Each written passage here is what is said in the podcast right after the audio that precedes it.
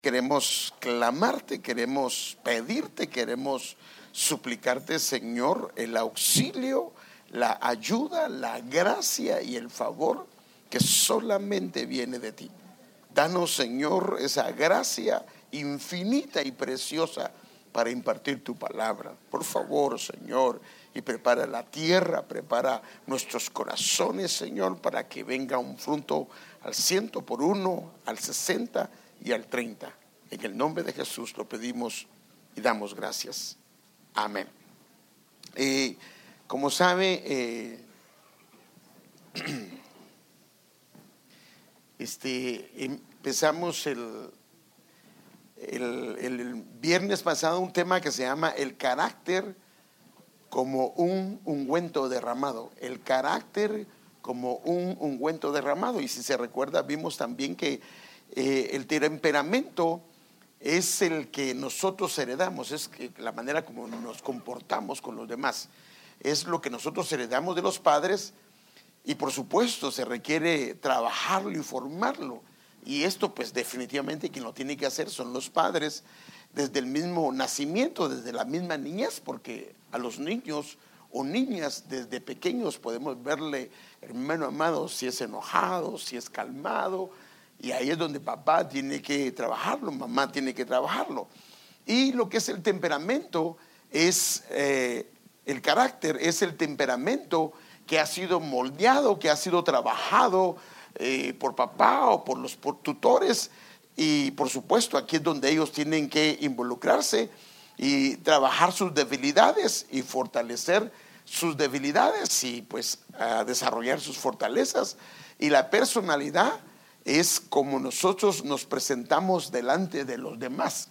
Esto no necesariamente es quién es la persona, sino, por ejemplo, uno está delante de algunas personas y tiene algunas costumbres que delante de alguna persona no lo hace, pero en su casa sí, pero delante de los demás no. Déjeme darle un ejemplo.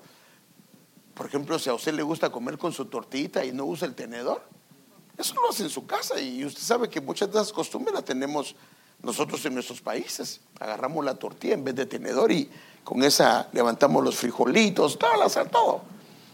Pero si está delante de los demás, ¿hace lo mismo? No, porque dice, no, agarra el tenedor y todo eso, porque pues qué pena, ¿va? la gente va a poder pensar, este siquiera no se ha desarrollado o no se ha actualizado. Entonces, hay cosas que las hacemos eh, por evitar que la gente vaya a decir lo que no debe decir. Y también está y también está, eh, eh, y este pues es lo que presentamos, y si no ha sido trabajado puede ser el temperamento. Pero eh, el carácter puede ser trabajado, pero aquí es donde viene el asunto, y aquí se les presenté esta cita que es Cantares capítulo 1, versículo 2 al 3. pero me quiero centrar más que todo en el 3. Tus ungüentos tienen olor agradable. Se ungüentos es un perfume tu nombre. Pero sabemos que en la Biblia cuando habla del nombre habla del carácter. Tu carácter es como un ungüento purificado. Ahora, está comparando el carácter con un ungüento purificado, pero le mostré que eh, normalmente en las versiones dice como un ungüento derramado, pero le mostré esta porque en la versión de las Américas aparece una nota literal que dice que significa que es vaciado es decir, de una vasija a otra. O sea, realmente el carácter tiene que ser trabajado y como dice la Biblia es que tiene que ser trabajado pasándolo de una vasija a otra. O sea, ese es el proceso que un padre hace con sus hijos, eh, llevándolo. No, no, no, esto no está correcto y lo tienes que hacer de esa manera y prácticamente lo está vaciando de una vasija a otra o cuando lo disciplina. Y entonces esto es importante. Entonces, ¿cómo el carácter puede ser trabajado? Y la Biblia, por ejemplo, habla de que, eh, por ejemplo, en Romanos 5 del 3 al 4 dice que, por ejemplo, la tribulación produce paciencia y la paciencia produce un carácter aprobado. O sea que nos damos cuenta que el, carácter aprobado viene como fruto de un proceso. Gracias, Silvia, le agradezco. y el carácter aprobado viene con paciencia. Entonces, una herramienta que Dios utiliza para formar y transformar el temperamento es la palabra viva de Dios. Y mire, hermano, eh, como yo sé que algunos tal vez se pueden cansar de esto, pero la verdad, hermanos, es que la única manera de sobrevivir es con la palabra de Dios. Así lo dice la Biblia. Y no solo vivirá, de pan vivirá el hombre, sino de toda palabra que sale de la boca de Dios. Y si Israel no come el maná en el desierto, perece, muere, sus vestiduras se mueren, se, envejecen. Entonces la palabra de Dios la necesitamos. Entonces la palabra de Dios, Dios la utiliza para trabajar el temperamento. Entonces, por ejemplo, déjeme verlo.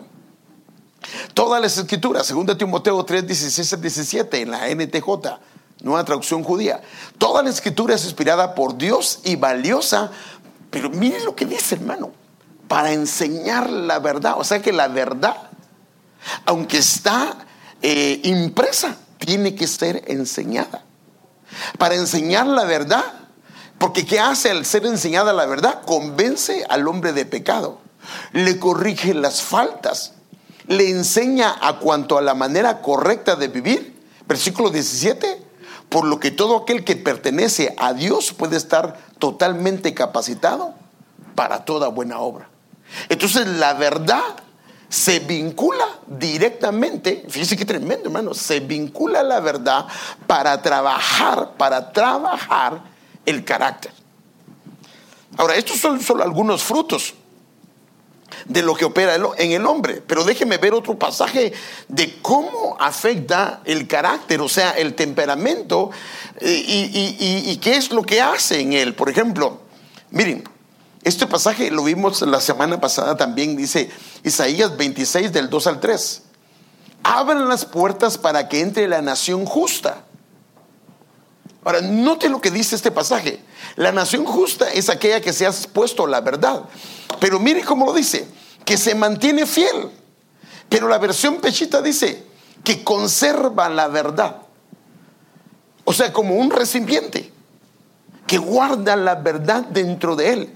Y la verdad cuando la guardamos, por eso la Biblia dice, así lo dice las palabras del Señor Jesús, si alguien me ama, debe de guardar mi verdad. En otras palabras, agarra la verdad y la conserva dentro de su recipiente. En cierto sentido, cuando alguien ama a alguien y le regala algo, ¿qué hace con ese regalo?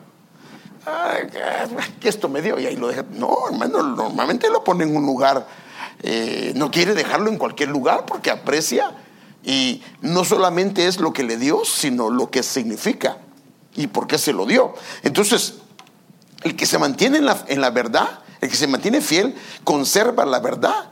Y la versión 1960 dice que es guardadora de verdades.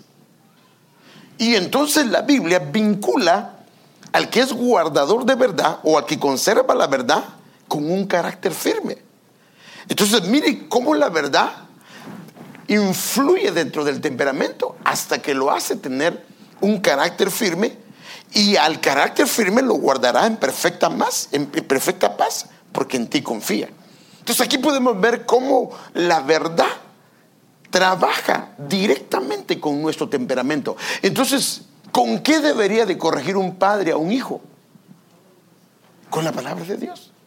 Pero para que se porte bien, si no te portas bien, ahí viene el cuco. Ahora, ¿qué fruto va a dar eso? No va a ser un fruto bueno. Y algunos son más crueles todavía y, después por eso nos miran los niños y no nos quieren ni saludar. Si te portas mal, le voy a decir al pastor. A la gracia. Se imagina y esa es la amenaza. Lo usan como una amenaza. No, pues el niño no quiere hablar con el pastor porque dice, me da miedo, me da temor lo que me va a decir. No. Entonces, la manera bíblica de corregir a alguien es con la verdad. Con la verdad. Pero yo le hago la pregunta, ¿cuántos padres corregimos con la verdad? Agarramos la Biblia y dice, es que hijo, te tengo que corregir. ¿Sabes por qué? Porque la palabra del Señor dice esto y esto. Fíjese, pues, hermano. Si lo corrige de esa manera y le da vara y le aplica la vara o la disciplina o la corrección o la instrucción, lo que sea que le aplique, ese niño, esa niña, la palabra de Dios viene como, como un bálsamo y viene a modificar esa área distorsionada y la vuelve al diseño original. Pero imagínense cuando comenzamos a maltratar, a levantar nuestra voz, a decir cosas incorrectas hacia un hijo. ¿Qué es lo que le estamos formando a él o a ella? Es algo incorrecto. Entonces, por eso es que es importante ver esto. Entonces, el carácter de un hijo o de una hija de Dios es purificado cuando es transformado o formado al estar siendo trasvasado. Y esta palabra vaciar de una vasija a otra en la Biblia se le llama trasvasar. Y esto lo viene porque lo traen de lo que es el vino. El vino lo trasvasaban de un lugar a otro que es vaciado de una vasija a otro. Y eso se lo mostré yo el, el viernes que lo que hacían es que las, todas las uvas las traían, acuérdense que en ese entonces no habían en la maquinaria que hoy tenemos, las traían, las metían, a esto se le llama lagar. Y en ese lagar ponían las uvas y comenzaban descalzos, ya sea mujeres, ya sea hombres, a destripar las uvas. Y aquí había una especie de malla que lo que hacía es que agarraba toda la basura y la retenía y luego pasaba a este otro recipiente y de aquí la llevaban a vasijas. Pero aún, acuérdense, aún eso conservaba pedacitos más pequeños que no lo lograba agarrar la malla, no lo lograba agarrar. Entonces, se necesitaba irlo pasando de una vasija a la otra hasta que en lo que es el asiento, lo que es la parte eh, o la pulpa, como decía mi esposa, quede cancelada y eliminada. Y entonces, porque esto tiene que fermentar y entonces termina dándole un sabor incorrecto al vino. Entonces, cuando un hombre o una mujer no es trasvasado, o sea, no es, ya sea un hijo, ya sea una hija, ya sea un joven, ya sea una señorita, ya sea un hombre adulto, no es trasvasado o no es pasado de una vasija a otra vasija, es imposible dejar el olor que se trae del pasado. Por eso es que el viejo hombre tiene que morir. No se puede seguir con el viejo hombre. El viejo hombre está incapacitado por el bautismo, pero necesita ese viejo hombre eh, ser cancelado por la vestidura del Espíritu Santo y ser anulado y muerto en la cruz de Cristo. Pero tiene que ser trasvasado porque de, en esa manera se dejan las malas costumbres, se deja el mal carácter, los malos hábitos y las malas actitudes. Porque, hermano, cuando nosotros nos convertimos al Señor, el Señor nos perdona de todos nuestros pecados. Pero tenemos que reconocer que hay hábitos que no están correctos. Hay costumbres que no le agradan a Dios, pero como son parte de lo que crecimos, es muy difícil dejarlo. Entonces, eh, para encontrar pie de imprenta para eso, yo le mostré un pasaje, que es este pasaje, que es tremendo porque la manera como lo describe el Señor y está hablando del el trato y el carácter que ha sido trabajado, dice en Jeremías 48 del 11 al 12 en la versión de las Américas. Reposado ha estado Moab desde su juventud. Compara el vino a estar reposado, pero reposado sin haber sido vaciado, sin haber sido pasado de vasija a vasija. Ha estado tranquilo sobre su sedimento. En otras versiones dice sobre sus heces. No ha sido vaciado de vasija en vasija o trasvasado, ni ha ido al destierro. O sea que el destierro muchas veces, o las pruebas o las luchas, muchas veces lo que hacen es quitar lo incorrecto. Claro, lo primero que Dios hace es hacerlo a través de la palabra de Dios. Es que no es el deseo de Dios que seamos tratados por las circunstancias y las adversidades. El deseo de Dios es trabajar nuestras vidas con la palabra, como cuando un padre le dice a un hijo, esto no está correcto, hijo, y el hijo lo, ajusta, lo arregla, lo, entonces, ¿para qué le va a disciplinar el papá? No tiene sentido. El papá tiene que disciplinar porque el hijo ya le ha hablado y no ha hecho caso. Entonces aquí dice, por eso retiene su sabor y su aroma no ha cambiado. O sea que el hedor de no ser cambiado de vasija a vasija se cambia, pero sigamos leyendo porque esto lo dice el versículo 11 al 12. Por tanto, he aquí vienen días, declara el Señor Miren cómo lo dice. Cuando le enviaré trasvasadores. O sea que quien debe de pasarlo de vasija en vasija a uno es el padre, si es un, un hijo. Y si es una oveja, es el pastor. Porque el pastor es como un padre. Pero ¿qué pasa cuando alguien no quiere dejarse corregir? No quiere decirle, ay, yo no quiero hacer lo que me está diciendo. Pues está no se está dejando trasvasar. Entonces aquí lo que dice es, cuando le enviaré trasvasadores, trasvasadores, trasvasadores es que va a haber alguien que lo va a cambiar de vasija en vasija, pero aquí hay un problema. Esa vasija que quedó, como tiene el olor, que al Señor no le agrada, el Señor termina quebrando, vaciarán sus vasijas y harán pedazos sus cántaros. Y no era eso lo que el Señor quería hacer. Entonces, por eso es que aquel que ha sido demasiado de vasija en vasija, el carácter se vuelve como un perfume o como un ungüento derramado, que entonces comienza a hacer grata la presencia de esa persona ya sea en su función de padre, en su función de esposo, en su función de hijo, en su función de un patrón, en su función de las áreas, hermano. Y es una bendición y la gente eh, pues le agrada que llegue esa persona. No es eh, no grato, sino es grata la presencia de esa persona. Porque hermanos, hay gente que para nosotros, y yo estoy seguro que para usted, que le diga, ¿será que te puedo ir a visitar?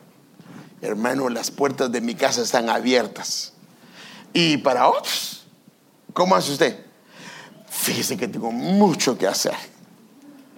Y tal vez no tiene nada que hacer, pero, pero sí. Y sí, tal vez tiene que hacer, pero de todas maneras no lo iba a hacer. Pero lo que pasa es que, o cuando le comienzan a decir, mire, otro día, otro día, con gusto. Ah, ¿No será que cuando ha llegado a ese lugar, porque hermano, ni que uno fuera masoquista, pero ¿a quién le gusta que lo traten mal? Entonces, si tú llegan a tu casa y la persona que llega te llega a tratar mal, ¿lo vuelves a invitar? Hombre o mujer, ya no lo vuelves a invitar. Porque aparte que con amor y ternura, te puede decir, eso no está bien, eso no está correcto. Fíjese que yo tenía una mi tía, hermano, que siempre que llegaba a mi casa, lo primero que me decía, mire, no me decía otra cosa, que gordo estás. Y ya estaba bien flaca. Ya me lo decía, usted parece la muerte, pero, pero hermano, siempre me decía así. Y, sí era cierto.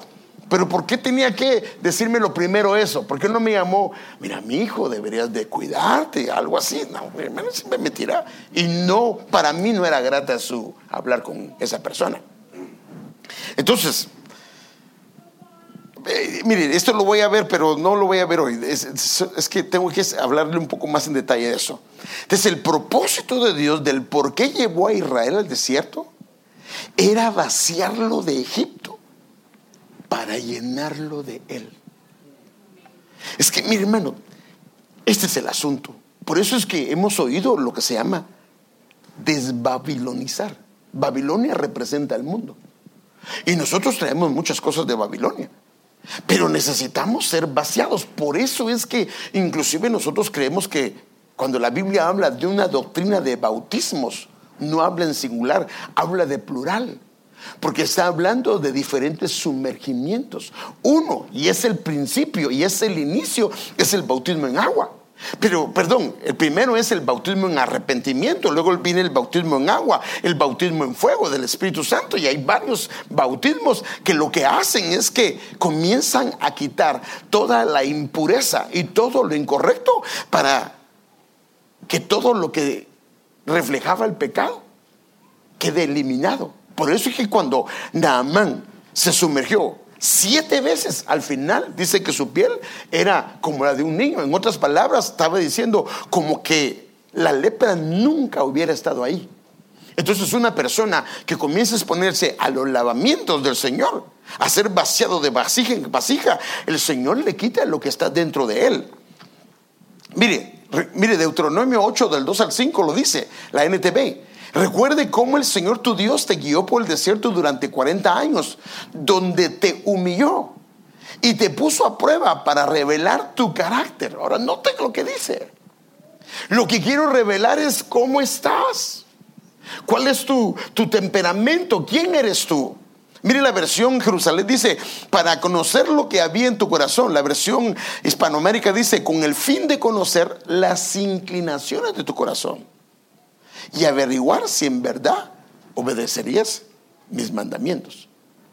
Entonces podemos ver acá, hermano amado, que la razón de pasarlos por Egipto era vaciarlos.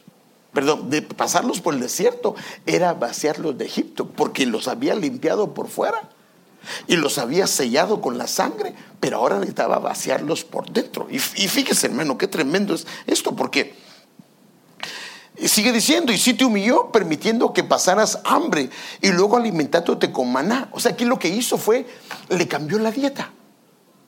Porque ellos tenían hambre de las cosas que tenían de Egipto. Pero el problema es que mientras ellos mantuvieran ese tipo de hambre, no iban a querer el maná. Y ese fue el problema, que algunos terminaron menospreciando el maná. Y por eso es que en el desierto comenzaron, nos acordamos de los melones, nos acordamos de esto, nos acordamos de aquello. Porque la idea del Señor era hacerlos pasar hambre para cambiarles la dieta, para que dejaran de comer esto. Miren, menos. Yo sé que usted lo ha experimentado en algún momento de varias maneras. Por ejemplo, si por alguna razón le ha tocado que comer durante un tiempo solo verduras, o en algún tiempo le ha tocado que hacer un ayuno de dos o tres días, fíjese, la taza que usted le echaba, dos cucharadas de azúcar, cuando ha hecho un ayuno de dos o tres días, o cuando ha guardado una dieta como de verduras, prueba ese mismo café que antes era exquisito y lo siente demasiado dulce. ¿Sí o no? Demasiado dulce. Pero si es la misma taza, es el mismo café. Lo que pasa es que ya el cuerpo está agarrando su normalidad y dice, esto no está correcto, es demasiada azúcar. Pero eso no lo miraba uno, hasta que dejó de comer aquello, hasta que dejó de beber aquello. Entonces a veces viene Dios y por eso es que nos mete en ese tipo de situaciones, porque lo que quiere hacer es cambiarnos la dieta y decirnos, esto no está bien. Y entonces nos pone en lo que Él quiere ponernos. Y en este caso era el alimento que el Señor quería darles. Entonces la primera prueba para Israel de parte de Dios era solo una figura de la limpieza de Israel como pueblo. Hermanos, esto, mire, es que todo lo que Dios hizo por Israel desde el mismo Egipto y en todo el camino no es otra cosa sino es una figura de lo que Dios quiere hacer con nosotros.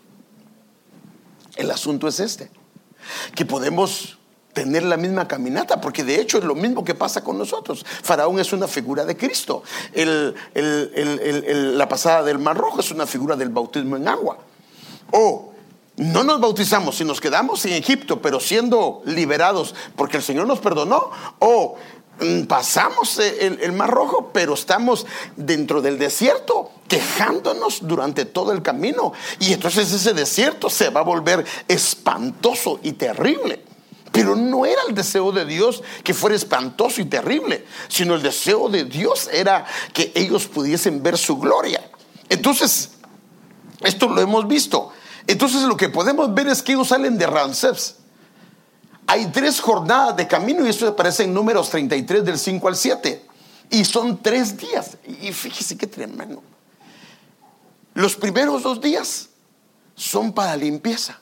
Y el, tercero se va a ver al Señor. Eso lo dice Oseas también, que el, el primero y el segundo son para limpiarse y el tercero es para ver a Dios. Y eso está hablando no solamente en el contexto histórico en que ellos vivían, sino también está hablando de escatológicamente lo que va a pasar. Entonces a los tres días ellos llegan al Mar Rojo y lo pasan. Estas son aguas saladas, que es un bautismo, que es el inicio de un proceso de lavamientos. Pero luego, fíjese qué tremendo, recorren otros tres días de camino. Eso está en Éxodo capítulo 15, versículo 22 y llegan a Mara. Y Mara no era otra cosa, sino era una especie de purgante, que era un remedio para sacar muchas cosas que ellos tenían adentro. Ahora, note lo que el Señor quiere hacer. Y de hecho, por eso es que cuando, fíjese qué tremendo hermano, cuando un cristiano nace de nuevo, que por cierto así se le llama, nacer de nuevo, así se le llama cuando uno nace de nuevo, nacer de nuevo, cuando uno eh, nace en el cristianismo, nacer de nuevo. Lo primero que la Biblia recomienda es beber la leche. La leche es la palabra. Y lo primero que sale en la leche de una madre es el calostro. Y el calostro es una especie de purgante que lo que hace es que saca lo que ha estado guardado en ese bebé por mucho tiempo. Por eso es que eh, las heces de un niño que acaba de nacer son negras. Hermano, eso es increíble, hermano. ¿Pero por qué? Porque eso lo está haciendo. Entonces viene Dios y los pasa por el bautismo y entonces viene y un purgante para sacar todo eso, porque luego los quería llevar el y luego los quería llevar al pie del monte Sinaí. Y lo tremendo de esto, hermanos, es que de la salida de Egipto para acá, ahora el recorrido es de tres meses. Lo mismo. Como que el 3, el 3, el 3 está ahí, pero no me quiero quedar aquí. Bueno, bueno, Tal vez sí, pero déjenme ver esto. Cuando llegaron a Mara no pudieron beber las aguas de Mara porque eran amargas. Por tanto, el lugar le pusieron el nombre de Mara y murmuró el pueblo. Ahora, este fue el problema. Eso no era lo que el Señor quería. El enemigo lo que quiere es que nosotros murmuremos. Porque cuando murmuramos, en vez de buscar la solución, lo que hacemos es que contaminamos a los demás. Y entonces aquello que tal vez solo era de paso termina volviéndose una instancia permanente. Y no es eso lo que el Señor quiere. Y esto fue. Entonces él murmuró el pueblo contra Moisés diciendo, ¿qué beberemos? Pero aquí está la solución. Inclusive la Biblia nos dice, porque acuérdense que Mara es el primer, la primera parada de ellos después del bautismo. Mara lo que significa es que el Señor quería sacar algunas cosas que están en el fondo.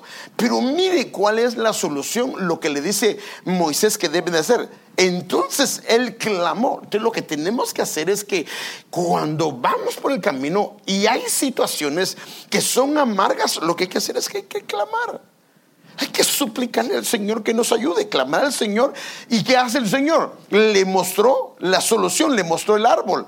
El, Padre le mostró la cruz del Señor eh, eh, y no importa cuán amargo era esto, el Señor quita esa amargura y entonces agarra la cruz de Cristo, lo echa dentro de las aguas y las aguas se volvieron dulces. Y entonces aquí Dios le da estatutos y le dice, a partir de ahora, la manera que tienes que hacer es no murmurar, sino mira mi palabra, analiza mi palabra. ¿Qué es lo que debes de hacer? Y lo mismo eh, vemos aquí. Entonces, ¿y qué pasó? Fíjese pues, si se hace de esa manera, entonces viene la promesa esa. Y dijo, si escuchas atentamente la voz del Señor tu Dios y haces lo que recto ante sus ojos y escuchas sus mandamientos y guardas todos sus estatutos, no te enviaré ninguna de las enfermedades que envié sobre los egipcios, porque yo, el Señor, soy tu sanador. ¿Cuántas cosas andamos arrastrando del pasado? Porque ese momento de amargura no lo quisimos arreglar. No dejamos que la cruz de Cristo se metiera en esas aguas. Y entonces eso ha provocado enfermedades de desánimo, enfermedades de depresión, de desaliento, de ansiedad, de tantas cosas. Y entonces el Señor dice, si lo haces como yo te lo estoy diciendo, entonces ninguna de las enfermedades de los egipcios vendrá a ti. Y, está al tercer mes que ellos llegaron al monte de Sinaí, pero lo, lo voy a dejar acá. Aquí quería hacerlos ellos un reino sacerdotal, pero déjenme seguir. Porque entonces quiero mostrarle cómo Dios lo hace con todo un pueblo. Pero antes de hacerlo con el pueblo, lo ha hecho también con el que los va a liberar, con el libertador.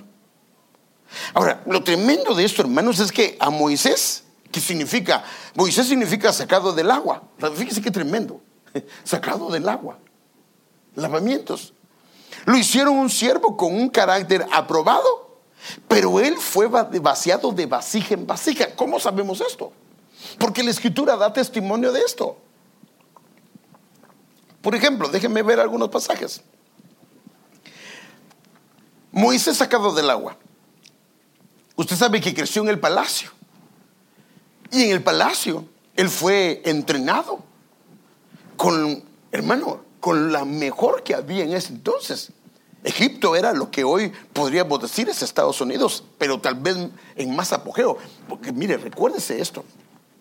Recuérdese eso.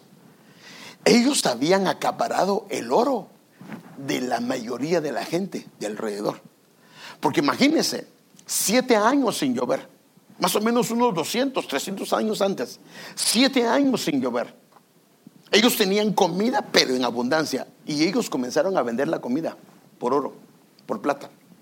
Siete años pasaron vendiendo comida y no se les acababa. Ahora, imagínense, la gente comenzó a venir de los alrededores a comprar. Se quitó dinero, pero tremendamente se volvió un pueblo muy próspero porque acuérdense que donde está el dinero ahí todo el mundo quiere ir, ¿sí o no? Nadie se va a un país pobre. Pues, pues, pues no va a ir a pedir que me den una visa para ir a Haití. Pues en Haití o, una caminata para allá, aunque sea por barco. No, pues quiere ir a un lugar donde quiere mejorar, quiere superarse. Entonces, este hombre en el palacio había agarrado una capacidad y una habilidad y quiso hacer la obra de Dios. Hermano, la Biblia así lo dice, él quiso hacer la obra de Dios. Y dice que Moisés fue instruido en toda la sabiduría de los egipcios. Aquí está claro, esto lo dice en Hechos capítulo 7, versículos 22 al 25. Fue instruido en toda la sabiduría de los egipcios y era un hombre poderoso en palabras y en hechos. Por decirlo así, tenía todo lo que se necesita para ser el libertador.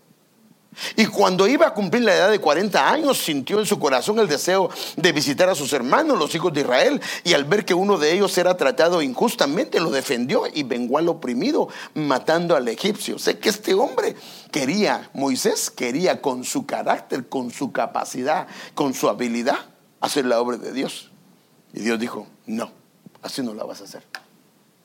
Porque entonces sería tu brazo de carne. Entonces serías tú con tu capacidad. Y viene Dios, hermano. Entonces, eh, y, y, dice que tremendo. Y Egipto odiaban a los pastores. Entonces viene Dios y dice, no, te voy a llevar al desierto, al desierto de Madián. Y entonces en el desierto de Madián es llevado al desierto, lo sacan de Egipto a vaciarlo de Egipto, de vasija en vasija.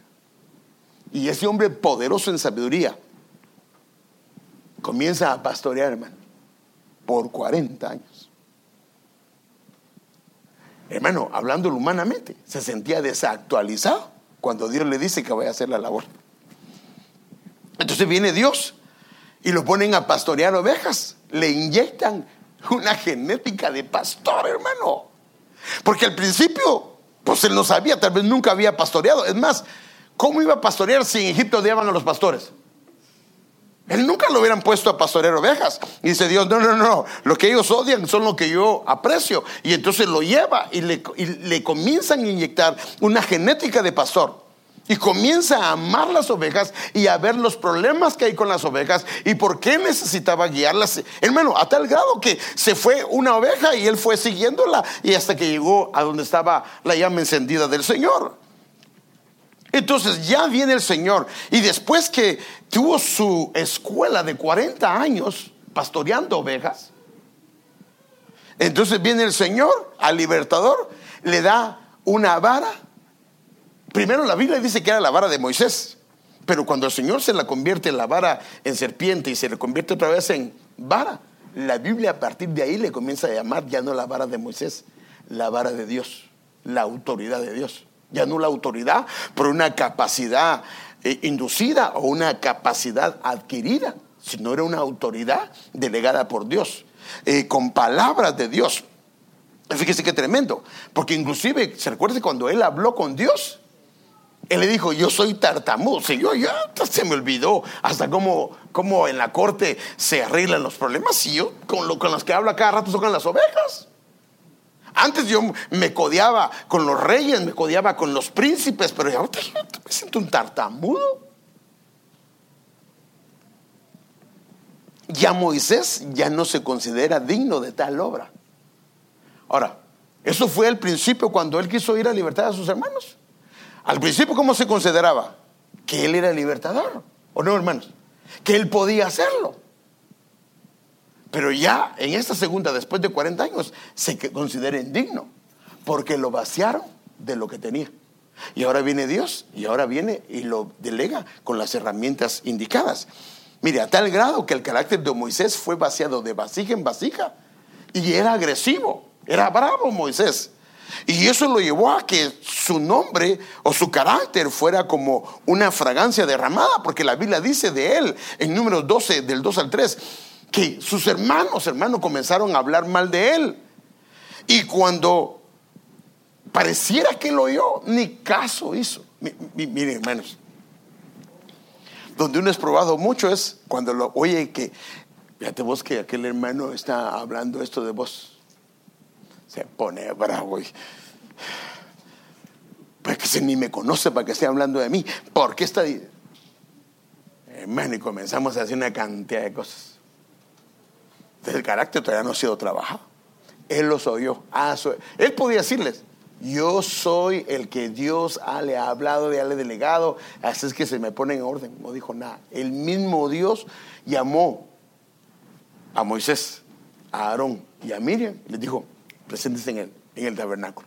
Y ya se fueron al tabernáculo y fue Dios que habló. Pero mire el testimonio, que no es Moisés, sino es Dios el que da. Versículo 3. Moisés era un hombre muy manso era humilde. Pero mire qué dice la Biblia, hermano. Más manso que todos los hombres que había sobre la faz de la tierra. O sea, había sido vaciado de quién era él, hermanos. está clarito, ¿no? Había sido vaciado de lo que tenía adentro. No hay vuelta de hoja. Fíjese.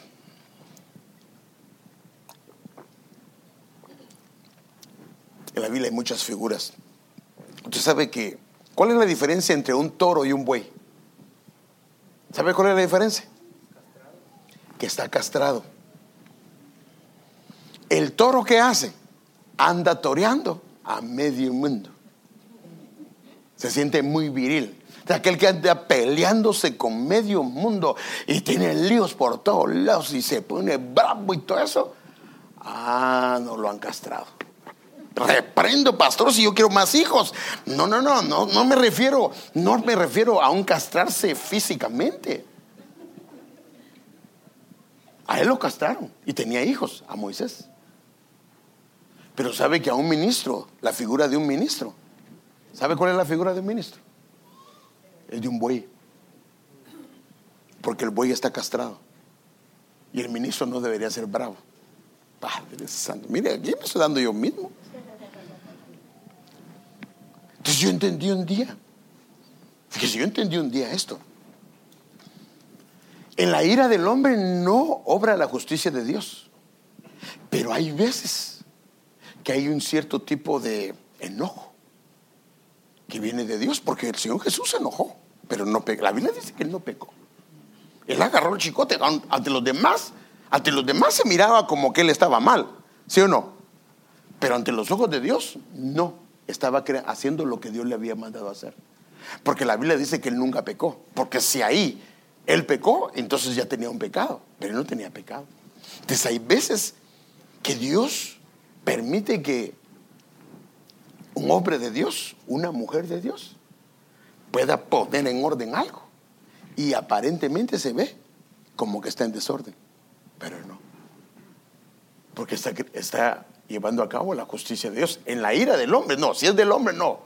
Obra la justicia de Dios, por supuesto. Esto no, nos da pie de imprenta para que la, persona pueda rematar o ser un dictador, pero lo que le quiero decir yo es que la Biblia dice que era el más manso de toda la tierra y de repente llega Coré y comienza a decirle que él había hecho cosas incorrectas a Moisés.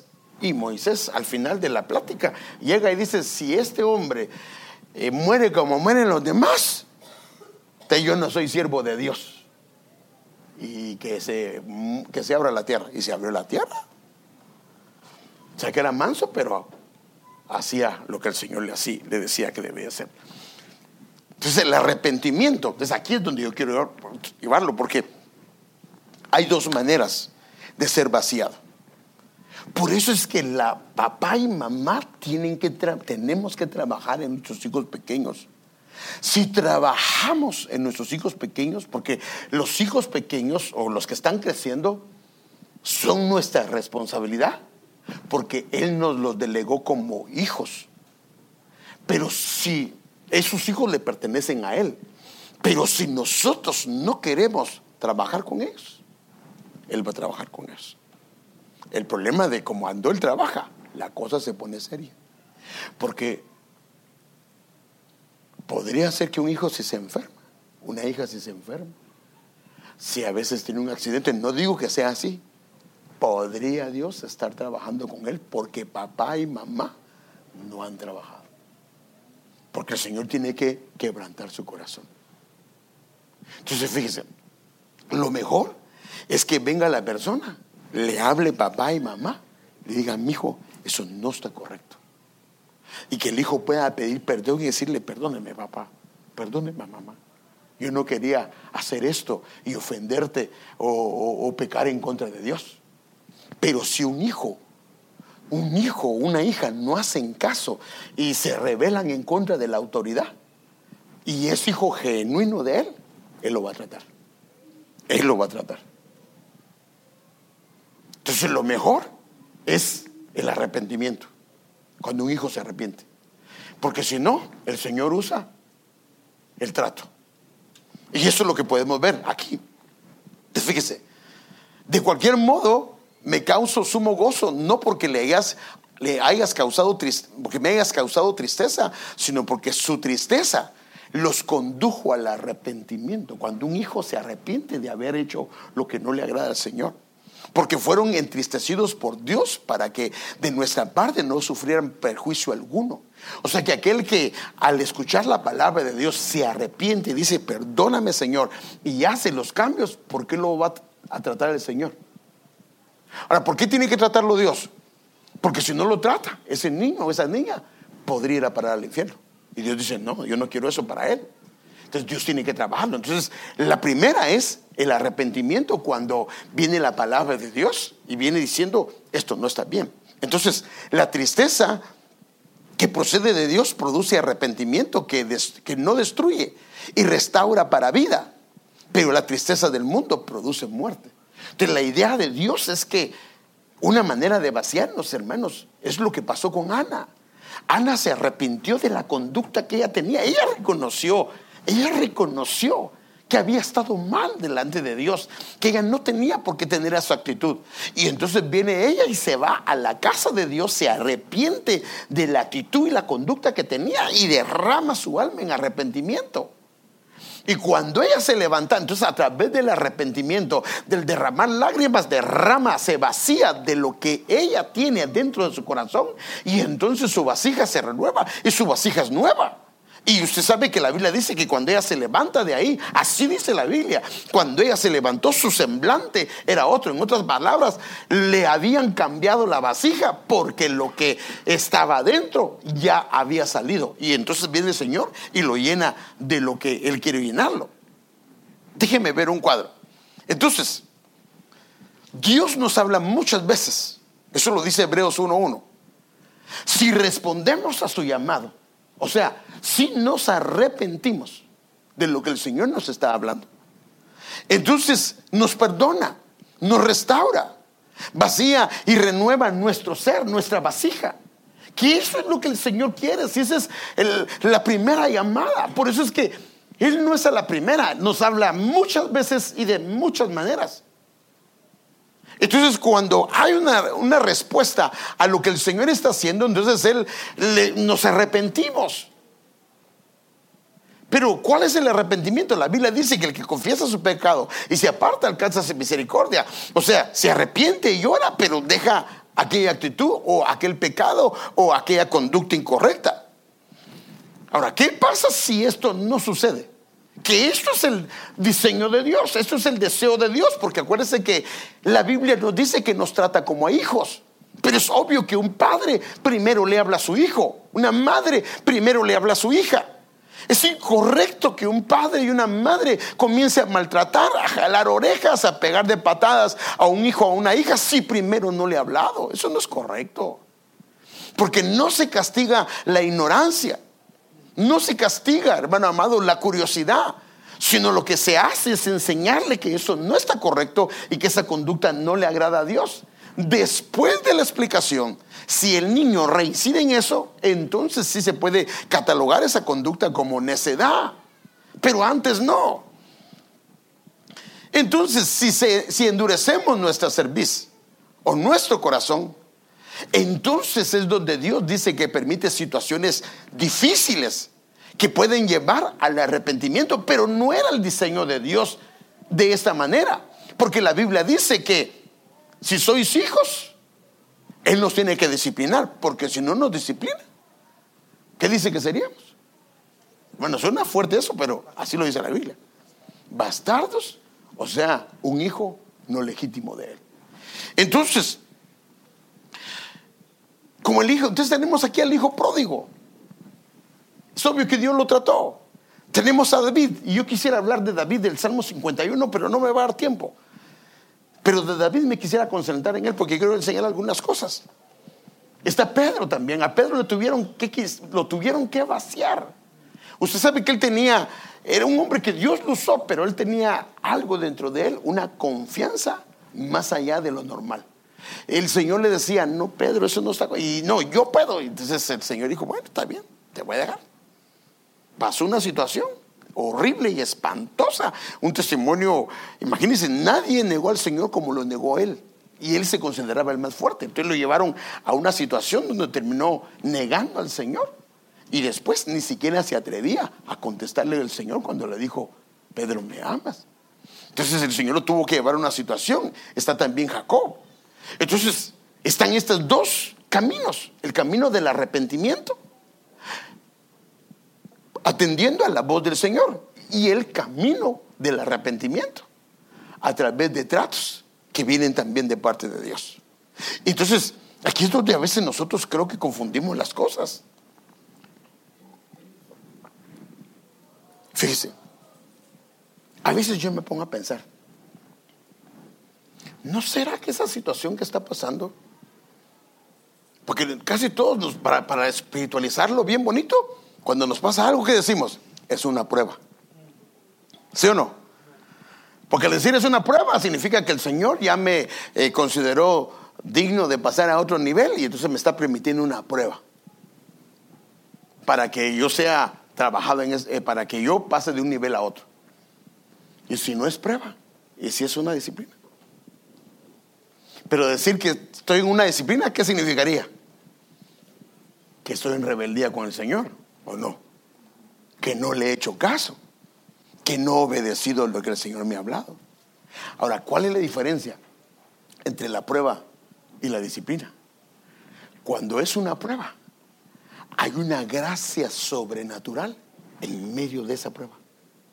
Y el hombre y la mujer, en vez de amargarse, sale al final de eso y todo ese tiempo contempló y vio la gloria del Señor. Y, es que, o sea que esa cruz no se vuelve un tormento, sino esa cruz se vuelve un lugar de gloria. En cambio, cuando es disciplina, la persona viene arrepentida con ropas sucias. Las ropas están rasgadas, no tiene anillo. O sea que perdió lo que el Señor le había dado. Y lo tienen que volver a restaurar. En cambio, el que fue en prueba, él no perdió nada. No perdió anillo, no perdió vestiduras, no perdió nada. Pero esas son las cosas que aquí, fíjese pues, la nación justa, guardadora de verdades, es aquel que puede verse a sí mismo y decir, no Señor, yo creo que esto no es una prueba. Yo creo que estás trabajando conmigo porque reconozco delante de ti. Y por eso quiero ver a, a, David. Porque sabe que David cuando reconoció su pecado, no fue cuando él pecó. David reconoció su pecado después de 10 meses de haber pecado. No, no sé si son 10, pero el niño ya había nacido. Cuando eh, Natán lo confronta, el niño ya había nacido. Y si había nacido, habían faltado, a no ser que fue seis mesinos, ¿va? Pero por lo menos tenía nueve meses de haber nacido y tal vez un mes dos meses, no lo sé. fíjese que es tremendo, pero es ahí donde entra la honestidad de nosotros. es muy difícil empezar la restauración de una vasija si primero no decide vaciarse de lo que lleva adentro. Pero para esto se necesita el arrepentimiento. Si no está el arrepentimiento, hermano, no nos pasa que viene un hijo, viene una hija, mi hijo, y está llorando porque le pasó esto, pero no está arrepentido. Mire, yo, yo he visto esto, bueno. Recuerdo un día que aconsejé a, no sé si era una señorita o era un joven, no, no, no quiero decir quién es porque no quiero que nadie lo vincule. Y le dije a los padres, mire, yo sé que la persona hizo lo que yo le dije, por obediencia, pero perdónenme, no está arrepentido. Y dicho y hecho. Porque hay gente que, pues ni modo, papá dice, ya no te va el teléfono, te va a quitar esto, te va a quitar esto, si no vas a hablar con el pastor, o si no vas a hablar con la pastora. Pues no quiero perder el teléfono, no quiero perder, entonces ¿qué? Voy a hablar con el pastor, pero no estoy arrepentido. Sino lo que quiero es que me devuelvan el teléfono y me devuelvan lo que me han quitado. Pero entonces hago lo que me dice el pastor, renuncia a esto, renuncio, pero estoy arrepentido. Entonces, si no hay un arrepentimiento, no lo puede ver como pecado. Te fíjese, mire, mire, mire este, este, este, este, este Jeremías 15, 19, que es un pasaje famoso. Entonces dijo así el Señor, si vuelves, pero la versión pechita dice, mire cómo empieza, la versión pechita, si te arrepientes. O sea, todo empieza con el arrepentimiento. Yo te restauraré. Entonces, ¿cuánta gente quiere ser restaurada sin estar arrepentida? Es difícil. Es difícil. Es que yo no puedo cambiar. Pues, ¿Cómo vas a cambiar si no quieres renunciar y no quieres arrepentirte? Entonces, si te vuelves, y la versión pechita dice, si te arrepientes, yo te restauraré. Y entonces, ¿qué viene? Mire, mire, esta es una figura del hijo pródigo. En mi presencia estarás. Entonces se arrepintió el hijo pródigo. El, padre lo restauró, le cambió sus vestiduras y le puso anillo. Y ahora todos los días iba a estar en la presencia de su padre. Si apartas lo precioso de lo vil, pero ¿qué hay que hacer? Apartar lo que tenemos que apartar. Pero es que, pero es que yo no considero pecado eso.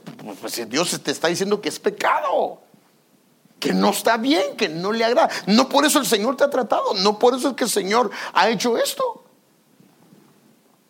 Ahora, ¿cómo regresó el hijo pródigo? He pecado contra el cielo y contra ti no tengo derecho que me des nada. No Hermano, ese hijo de verdad. Y por eso, inclusive un hijo arrepentido o una hija arrepentida, una de las características es que la Biblia dice que estaba muerto. Y ahora ha vuelto en sí, porque volvió su razonamiento conforme lo que Dios dice. O sea que dice que él volvió, los razonamientos de Dios volvieron y comenzó a ver las cosas como las mira Dios. Entonces, comienza a apartar lo precioso de lo vil y entonces se convierte en un portavoz de Dios.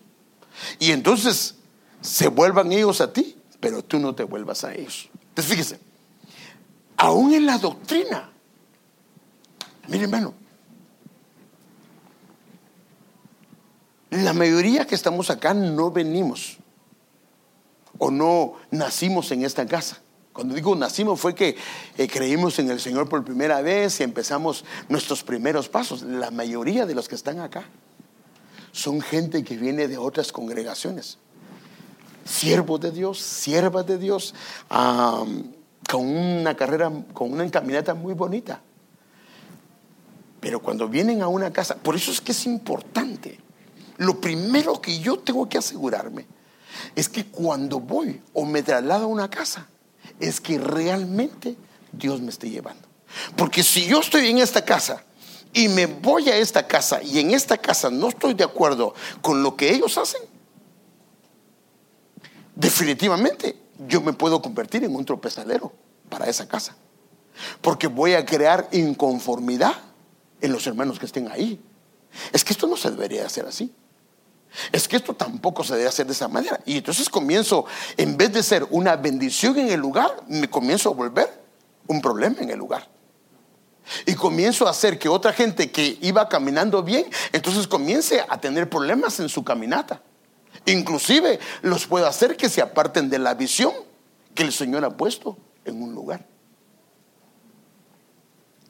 Mire, esto es muy importante.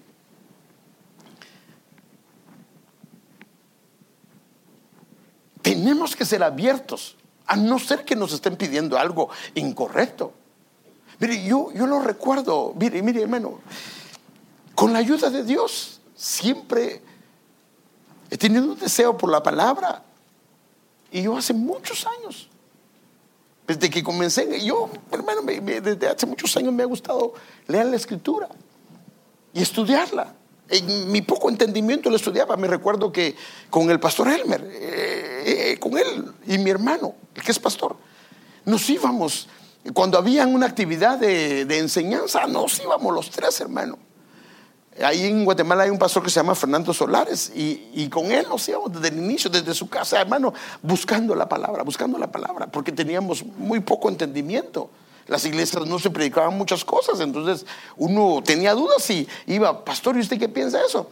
Las cosas reveladas pertenecen a, nosotros y las secretas son de Dios. O sea que no habían respuestas para cosas que uno tenía dudas. Pues ahí se quedaba.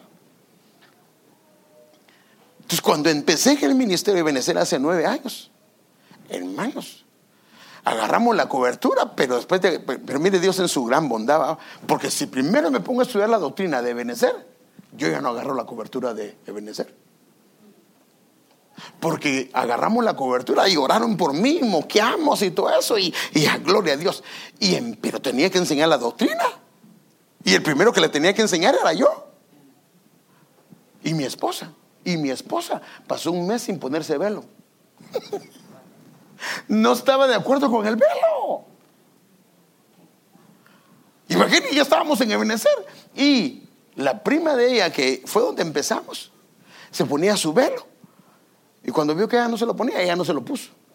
Y entonces le pregunta a mi esposa, ¿y, ¿y por qué no te pones el velo? Imagínense, preguntándole a ella por qué no se ponía el velo si ella no se lo ponía pues como ella tenía confianza, pues vos no te lo pones, yo tampoco me lo voy a poner. Entonces allá le dio pena a mi esposa, ella se puso su velo por obediencia, dijo, aquí voy, aquí en vez de ayudar a la gente la voy a afectar. Y entonces ella se puso su velo y ya no hubo conflicto y en el camino el Señor se reveló. Pero ahora viene del lado de ella y ahora viene del lado del pastor.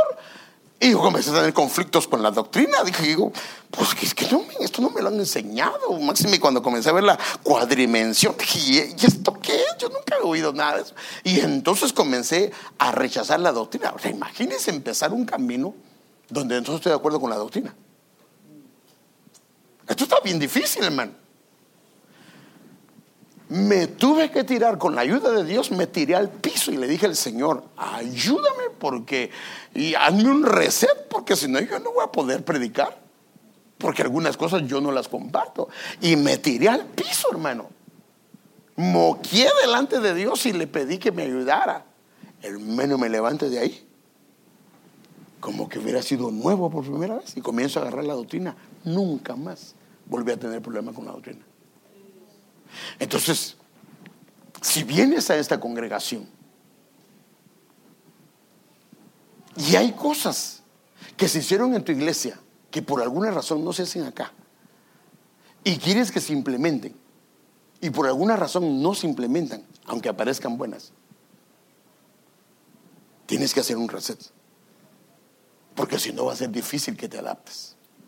Va a ser difícil que te acomodes. Mire, en la iglesia donde estábamos, de donde nos promovieron, que le había contado, ahí no se usaba batería. Y yo y mi esposa llegamos a la primera iglesia ¿Será que, imagínese la la batería? ¿Quiénes somos nosotros para decir que quitaran la batería? Porque nosotros teníamos de un trasfondo que la batería no estaba bien. Y entonces comenzamos a visitar iglesias y todas las iglesias tenían batería. Y yo quería que quitaran la batería. Entonces uno lo que tiene que hacer es acomodarse. Por eso la Biblia dice, le dice, primero al hombre le dice, dejarás padre y madre. Al hombre le dice, tienes que dejar padre y madre. Tienes que dejar lo que te vincula ya. Tienes que dejarlo. Porque si no lo puedes dejar, no te vas a poder unir a tu mujer.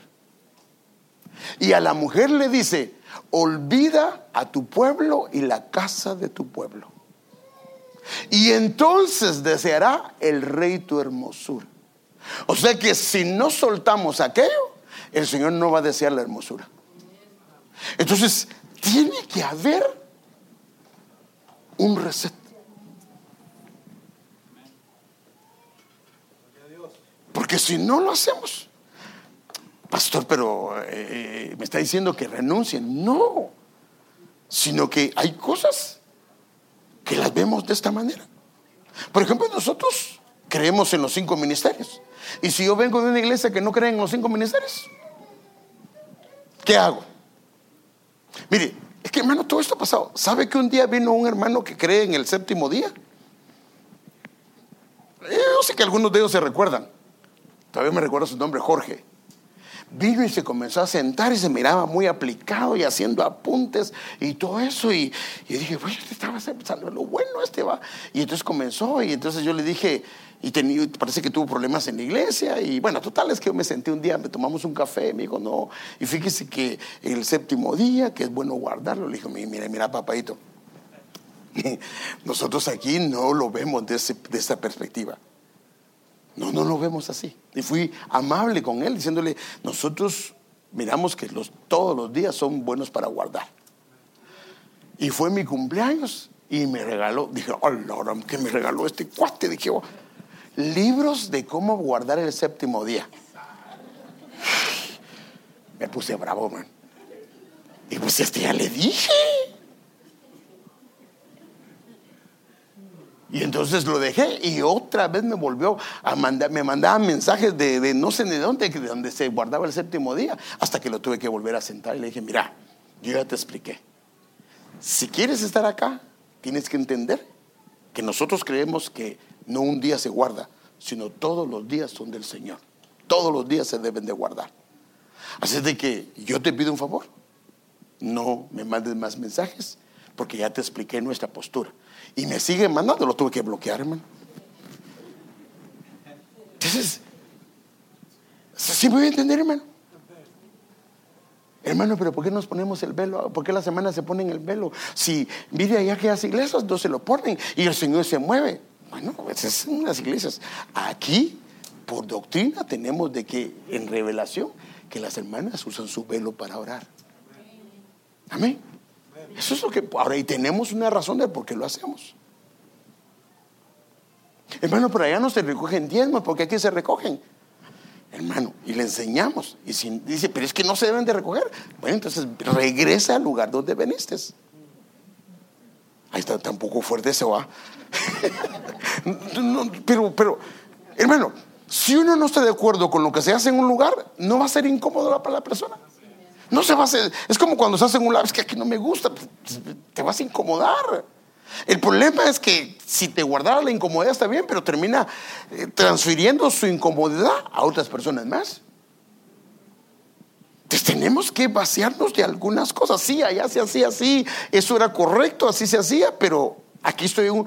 Por eso tengo de garantizarme que Dios me lleve. Y si me llevó y el Señor se hace sentir, entonces algo están haciendo bien la gente que está aquí. ¿Sí o no? Algo está haciendo bien.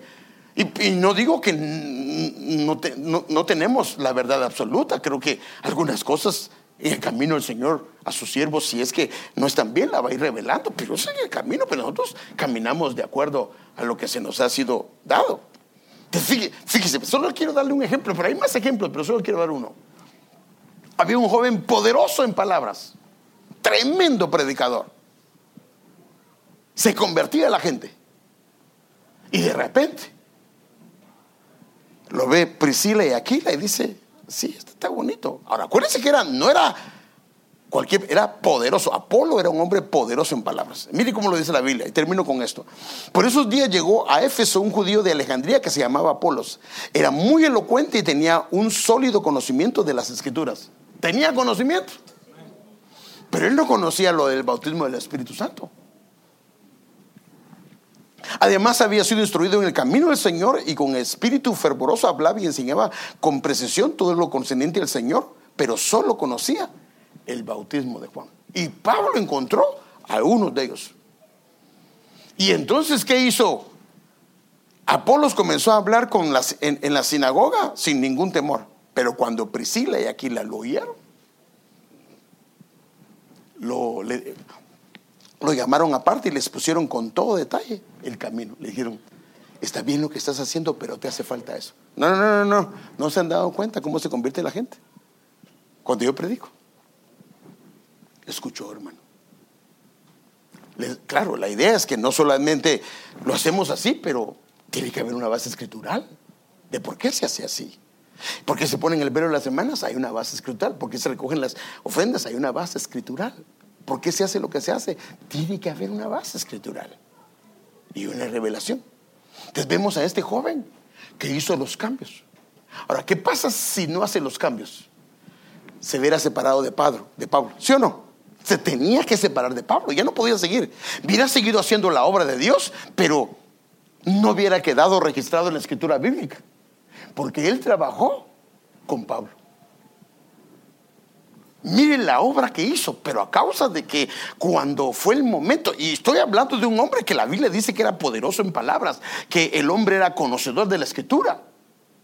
Y cuando lo eh, trajeron a la revelación, él hizo los cambios. Él hizo los cambios. Entonces nosotros tenemos que hacer algunos cambios.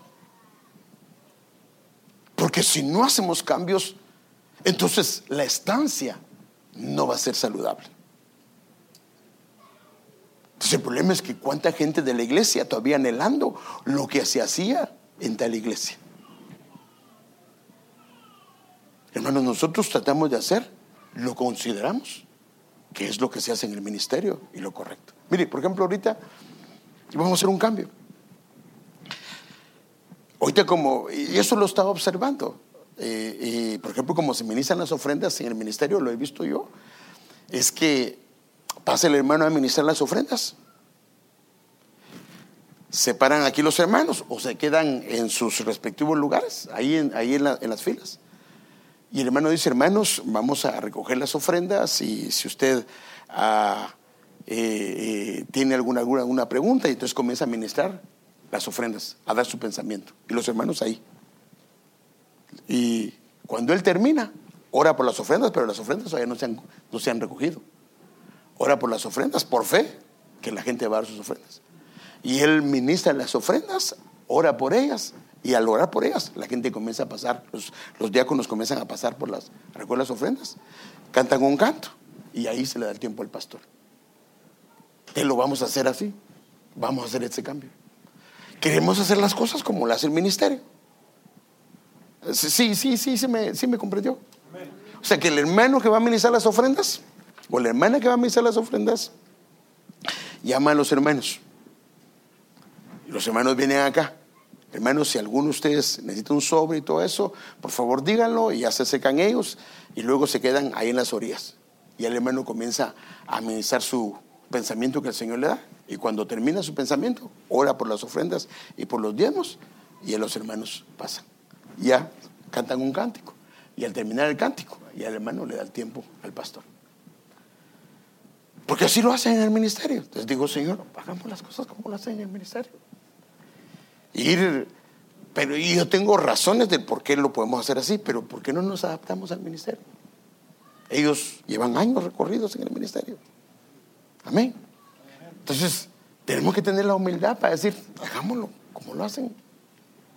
Entonces tenemos, y así hay muchas cosas que ayudan haciendo ajustes, aunque podría tener Biblia para justificar por qué aquello, pero no, hagámoslo. Entonces, yo quiero pedirle en este caso, acuérdense el tema que estamos tratando y, aquí ya, no puedo seguir, ya no puedo continuar. Vamos a dejarlo aquí, pero entonces El carácter como un ungüento derramado es aquel carácter que se ha dejado moldear, que se ha dejado trabajar, que ha permitido que a través de la enseñanza, a través de la instrucción, sea moldeado. Y entonces, bíblicamente, el carácter que es trabajado, que es formado, en la Biblia se le llama un ungüento derramado. Es una fragancia hermosa.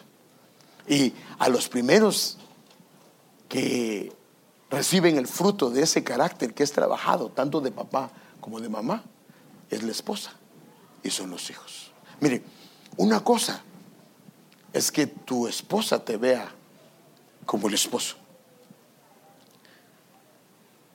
como el padre de tus hijos.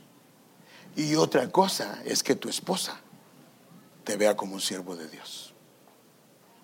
Al esposo le va a rezongar, al padre de los hijos no va a estar de acuerdo o le puede esconder cosas.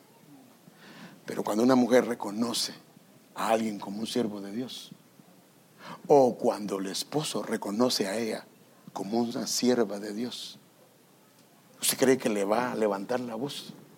¿Usted cree que le va a decir cosas groseras? No. Porque reconoce, reconoce que es una sierva de Dios, un siervo de Dios. Entonces, cuando el carácter está siendo trabajado y formado, los primeros que van a experimentar esa fragancia, ese olor, son los cercanos. Y no digamos la gente que nos conoce. Y entonces van a decir, ¿sabes qué? Vos ya no sos lo mismo. ¿Sabes qué, hermana? Vos ya no sos la misma. ¿Y sos la misma? No, no, ya no eres la misma. Es una fragancia de un carácter que ha sido vaciado de vasija en vasija. Y lo mejor es ser vaciado en su presencia. Es ser vaciado ah, porque el Señor nos llama la atención y le decimos, perdóname, Señor. Pero si no, está lo otro, de todas maneras. Entonces, amados hermanos, necesitamos que nuestro carácter sea trabajado. Y si usted le pone atención a la palabra, créame lo que le digo, hermano, la palabra no regresará vacía. Así dice la Biblia. Hará aquello para lo cual Él ha enviado. ¿Y qué va a hacer? A transformar el diseño original del hombre que Dios hizo en el Edén, de la mujer que Dios hizo en el Edén, de los hijos que Dios tuvo en el Edén, porque los hijos que tuvo Adán y Eva se le llama en la Biblia vivientes. Vivientes significa que están listos para irse con el Señor. Padre, ayúdanos, ayúdanos Señor, ayúdanos por favor, ayúdanos. Señor, queremos ser vaciados de vasija en vasija, como lo dice tu palabra. Pero queremos ser vaciados por el arrepentimiento, por el entender que tu palabra nos ha hablado. No nos permitas tener dureza en nuestro corazón, terquedad en nuestro corazón. No nos permita, Señor. Y danos la gracia Danos la gracia de escuchar tu palabra y cuando tú nos llames la atención, aún por una historia, aún por algo tan pequeño, Señor, que podamos venir delante de ti y pedirte perdón y arrepentirnos. Señor, que esa tristeza que conduce al arrepentimiento, que Señor venga sobre nosotros. No queremos ser hijos e hijas con un corazón endurecido. Queremos oír tu voz, queremos estar atentos a la voz tuya, Señor. Señor, por favor, reconocemos que hay cosas que no están bien y ayúdanos a entender que estamos en una casa que nos has puesto y aún en nuestra ignorancia tal vez hay cosas que no están bien, pero que en su tiempo nos vas a ayudar a arreglar pero ayúdanos a que los que estamos acá entendamos que en esta casa, Señor, hay cosas que de alguna manera así se hacen. y que tengamos ese entendimiento y que nos ayudes, Señor, a conducirnos y agarrar la misma visión. No nos permitas tener un corazón como el de Coré, Señor, que se rebeló en contra de la visión que tú habías puesto en tu siervo. No, Señor, no nos permitas sino danos una integridad en nuestro corazón para correr en pos de ti. Señor, aquello que no está bien en nosotros, vacíalo de nosotros, Señor, y danos un corazón nuevo, Señor, un corazón limpio, un espíritu recto dentro de nosotros, como se lo diste a David, por favor.